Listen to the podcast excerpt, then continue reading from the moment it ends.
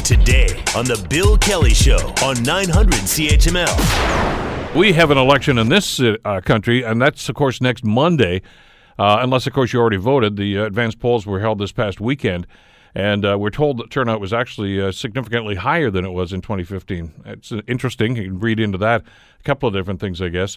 But with less than a week to go, uh, interesting poll that came out today uh, from uh, Ipsos Global Public Affairs, Uh, which basically, once again, has the Liberals and Conservatives in a dead heat. And uh, the N D P on the rise. Uh, they're the ones that actually gained uh, popularity over the last week and a half or so. Joining us to talk about the implications and what may be happening on Monday night is Daniel Béland, who is a professor, the director of uh, McGill University, uh, McGill Institute, rather, for the Study of Canada. Uh, professor, thank you so much for the time. Glad you could join us today. Uh, thanks for the invitation. Are you surprised by the, uh, the the sudden popularity of the N D P and the rise they've had in the last week or so?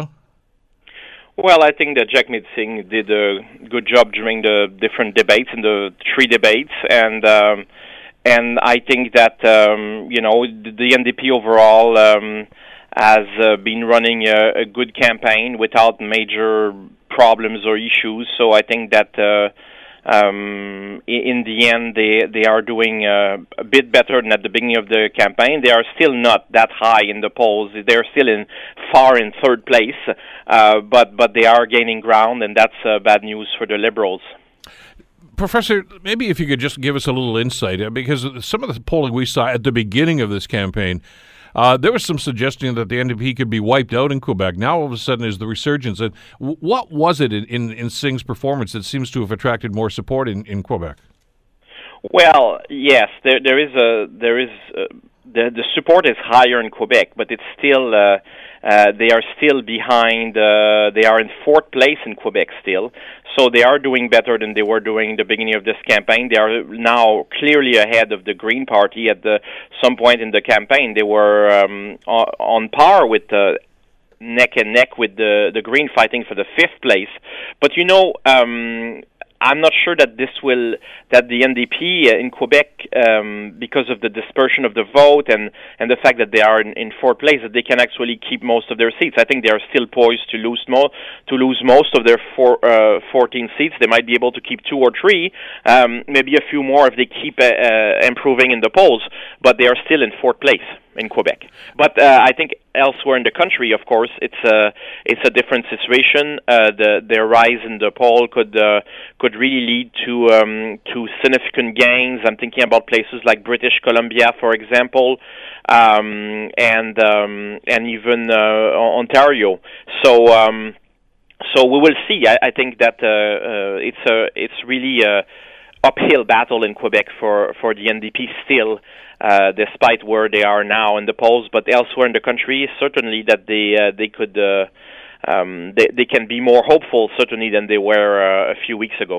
Uh, and again, uh, we talked about the resurgence of the N D P, but the polling I've seen, uh, Professor, in the last week or so says the Bloc seems to be on the increase there, and that was a, again a political party that seemed to be uh, all but gone from the, the federal scene anyway.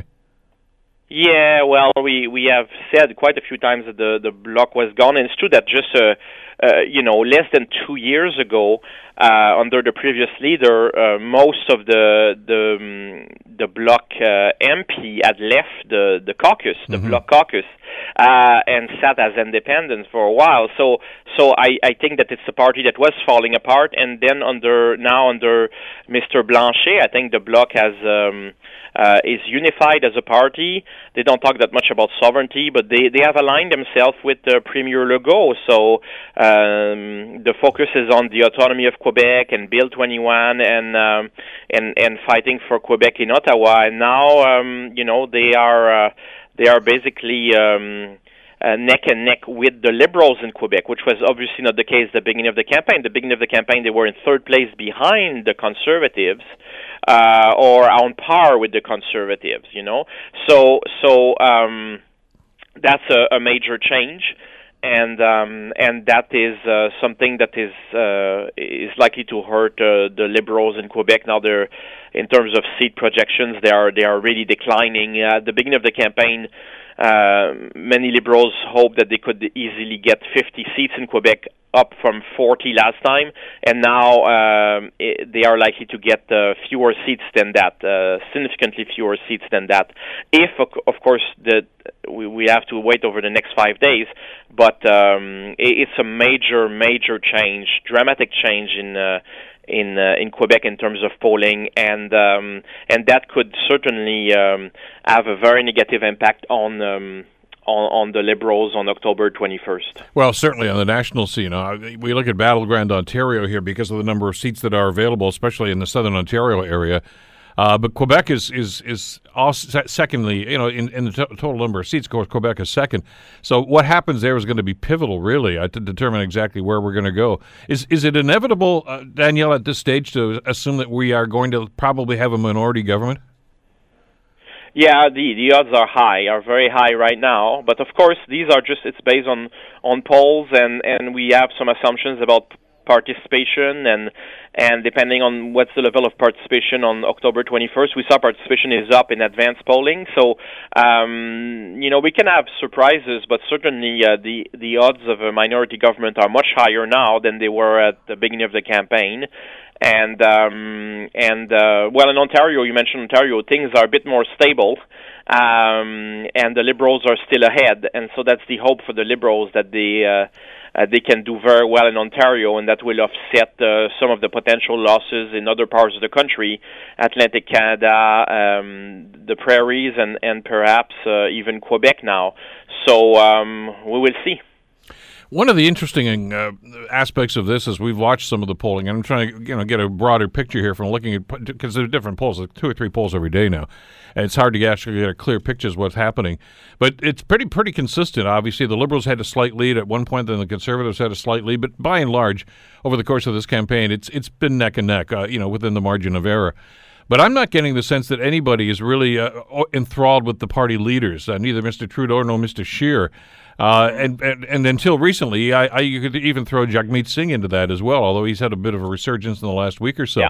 It, this mm-hmm. almost seems as it, this is going to be the none of the above uh, uh, campaign, but, they, I mean, they've got to select somebody. Yeah. No, absolutely. I think that there is... Um A lot of there are, there's disenchantment towards Justin Trudeau, and it's something that you know is personal. Uh, um, the level of personal support for Justin Trudeau has, has declined over time. Of course, since two thousand fifteen, there was the honeymoon at the beginning, but if you look at numbers, things have declined. You know, support for him, approval for. for Justin Trudeau um, has declined over time, and there were a number of shocks or or, or moments like S N C-Lavalin or the, the blackface, brownface issue and so forth.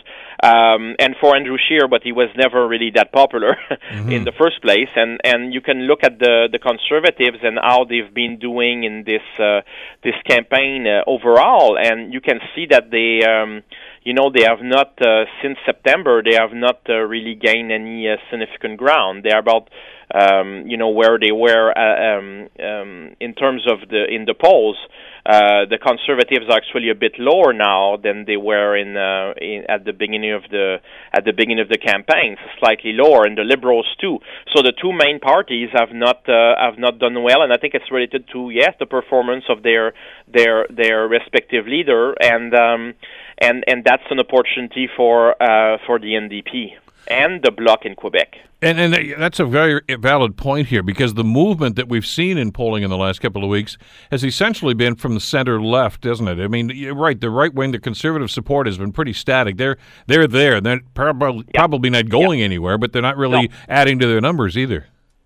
Absolutely. So there is the Conservative base, and they remain faithful to the party, no matter who the leader is. Um, but then you can see movement in terms of, um, you know, the Green not doing uh, as well, although it's not a big decline, but it's certainly not ascending pattern. But it's the N D P and the Bloc, and yeah, we can consider that the Bloc is also a center-left party on most issues. Um, so this is where the movement is, and I, I, that's why I think it's especially... Uh, problematic for, for the Liberals, because that's their turf, right?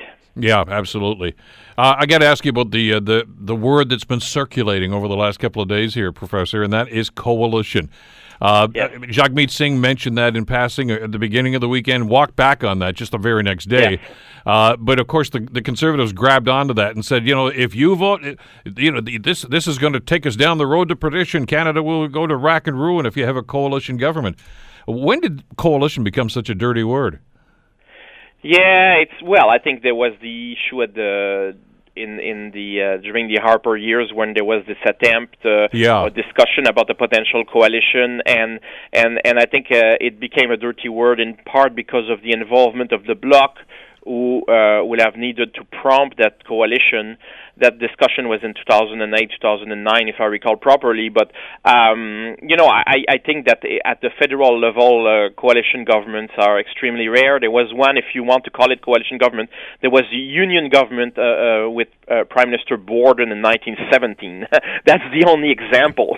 So it's really far in the past, and it was under very specific circumstances, uh, the First World War and the debate over conscription. But uh, it doesn't mean that it can't happen. It's perfectly legal. It's it's uh, But but it's not, let's say, part of the, um, you know, it's not really uh, uh, something that we are used to at the federal level. It's a bit more common at the provincial level, but it's it's certainly uh, controversial politically, but it, it can be done.